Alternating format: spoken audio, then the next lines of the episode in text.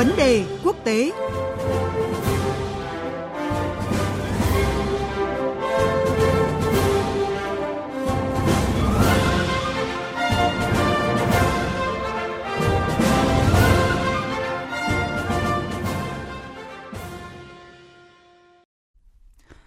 Bây giờ là thời gian của vấn đề quốc tế với câu chuyện Afghanistan miếng bánh đầy cám dỗ thúc đẩy tính toán chiến lược của các nước lớn. À, xin mời biên tập viên Hồ Điệp. Vâng ạ, xin kính chào quý vị và các bạn. Thưa quý vị, thưa các bạn, trong ờ, câu chuyện vấn đề quốc tế thứ sáu tuần trước thì chúng tôi đã đề cập tới một diễn biến rất đáng chú ý, đó là Trung Quốc mời phái đoàn Taliban với 9 thành viên đến Thiên Tân và khẳng định Taliban cũng là một nhân tố đóng vai trò quan trọng trong việc ổn định tình hình Afghanistan. Và rõ ràng là cái sự xuất hiện của phái đoàn Taliban tại Trung Quốc đã làm dấy lên những cái đồn đoán về những tính toán chiến lược mới của Trung Quốc tại Afghanistan nhằm lấp lấp cái khoảng trống của, tại quốc gia Nam Á này sau khi Mỹ rút quân. Và những gì ờ, có thể nói là những gì diễn ra trên thực tế ở thời điểm này cho thấy một cái khoảng trống quyền lực rất lớn ở Afghanistan và không chỉ có Trung Quốc mà còn có rất nhiều các cái nước lớn khác đang muốn thay thế Mỹ để hiện diện ở nước quốc gia Nam Á này. Đó là câu đó ví dụ như là Nga, Thổ Nhĩ Kỳ, Iran và cái sự xuất hiện chính thức của Trung Quốc đã khiến cho miếng bánh Afghanistan trở nên hấp dẫn hơn và cũng vì thế mà cái cuộc cạnh tranh địa chính trị ở khu vực này lại càng trở nên nóng bỏng hơn.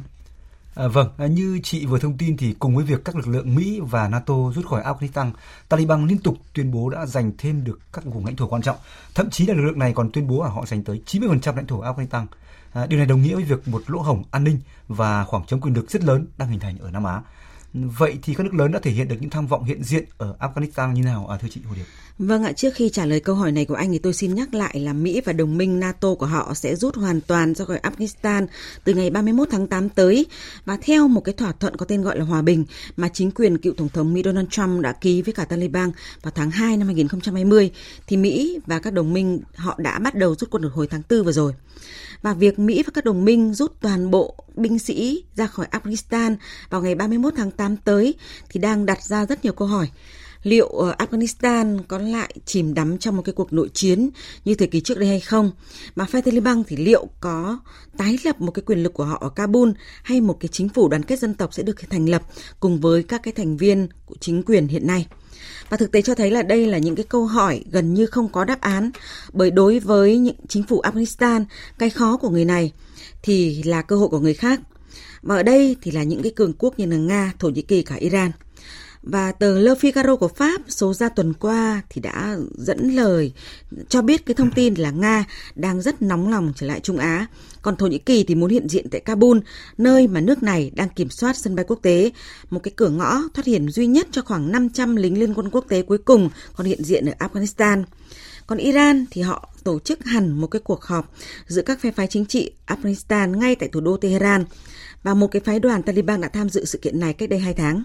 Và Trung Quốc thì như chúng tôi đã thông tin cũng đã mời hẳn một cái phái đoàn 9 nhà lãnh đạo của Taliban sang Thiên Tân vào tuần trước. Tất nhiên cái động thái đánh tiếng của Trung Quốc đã khiến cho cuộc đua thế chân Mỹ và Afghanistan trở nên hết sức sôi động. À, vâng, nhưng mà một câu hỏi mà tôi nghĩ là rất nhiều thính giả đặt ra đó là tại sao Trung Quốc, Nga, Thổ Nhĩ Kỳ và cả Iran lại xuất sáng quan tâm đến Afghanistan ờ, như vậy thưa chị? Tôi nghĩ rằng cái sự sốt sắng này bắt nguồn ở chỗ cả bốn quốc gia Nga, Thổ Nhĩ Kỳ, Trung Quốc và Iran đều có những cái lợi ích và cả những cái nguy cơ sát sườn ở Afghanistan. Và tôi xin dẫn hai cái ví dụ đầu tiên là Trung Quốc và Iran. Trung Quốc thì hiện chỉ có 90 km đường biên giới với Afghanistan, nhưng mà như chúng tôi đã phân tích trong vấn đề ờ, quốc tế hôm thứ Sáu tuần trước,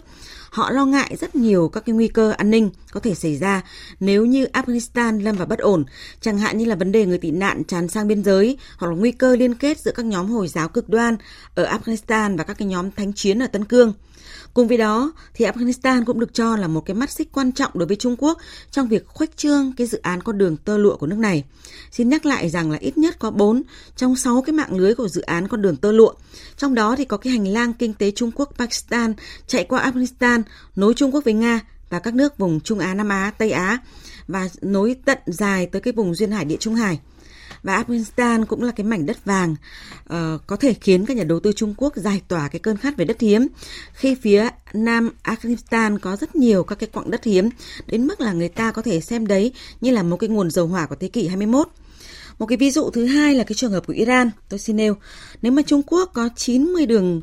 90 km đường biên giới với Afghanistan thì Iran có tới 900 đường 900 km đường biên giới với quốc gia Nam Á này. Và chính vì vậy một cái cuộc nội chiến tại Afghanistan sau ngày Mỹ rút quân thì có thể đặt ra rất nhiều nguy cơ với Iran.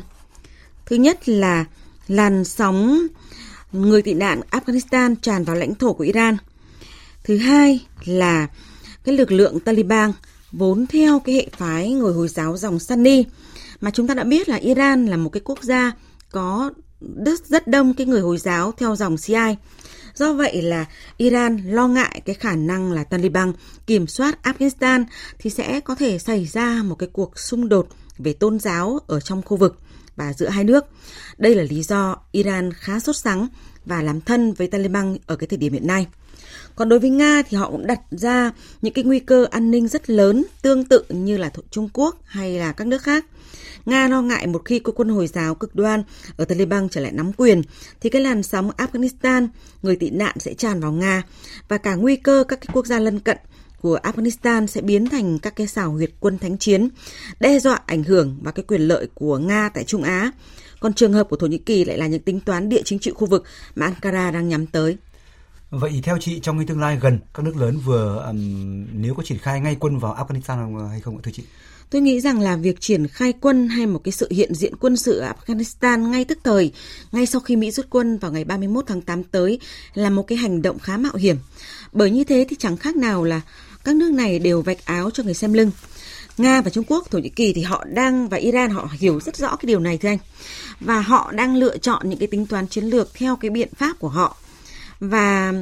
À, nếu chúng ta còn nhớ thì na, ngay từ năm 2018 2019 thì báo chí phương Tây đã cho biết là ở Trung Quốc đang có rất nhiều các cách tiếp cận khác nhau theo cái kiểu duy trì một cái vai trò trong một cái bộ ba mở rộng bên cạnh đồng minh Pakistan nhằm xúc tiến các cái cuộc đàm phán hòa bình giữa phe Taliban và chính phủ Kabul hiện nay thông qua các cái dự án đầu tư vào con đường tơ lụa. Thì Trung Quốc cũng đã đổ ra không ít tiền của vào vào vào Afghanistan để mở rộng các cái dự án cơ sở hạ tầng ở quốc gia Nam Á này. Và cái câu chuyện của Nga cũng tương tự, họ triển khai các cái dự án kinh tế ở rất nhiều cấp độ ở Afghanistan và ờ, và thông qua đó thì họ hỗ trợ và Afghanistan ổn định tình hình và duy trì ảnh hưởng nhất định tại đây. Thổ Nhĩ Kỳ cũng như vậy. Nhưng mà nếu quan sát thì người ta sẽ thấy rất rõ là cả ở tất cả các cái trường hợp này, các nước này thì họ đều dùng một cái giải pháp mềm là kinh tế để dễ dàng tiếp cận Afghanistan. Bởi lẽ một cái sự hiện diện quân sự ngay tức thời tôi nghĩ có thể gây ra những cái phản ứng những cái ừ, phản ứng rất là gay gắt thậm chí là những cái làn sóng chỉ trích và những cái sức ép rất lớn về mặt địa chính trị Do đó, việc sử dụng lạt ừ, lạt mềm buộc chặt là một cái sự lựa chọn tối ưu đối với Trung Quốc, Nga, Thổ Nhĩ Kỳ và cả Iran để họ có thể duy trì một cái ảnh hưởng và khống chế bớt các cái nguy cơ an ninh trước mắt có thể phát sinh ở Afghanistan hiện nay ạ. À, vâng, à, xin cảm ơn biên tập viên Hồ Điệp với những phân tích vừa rồi.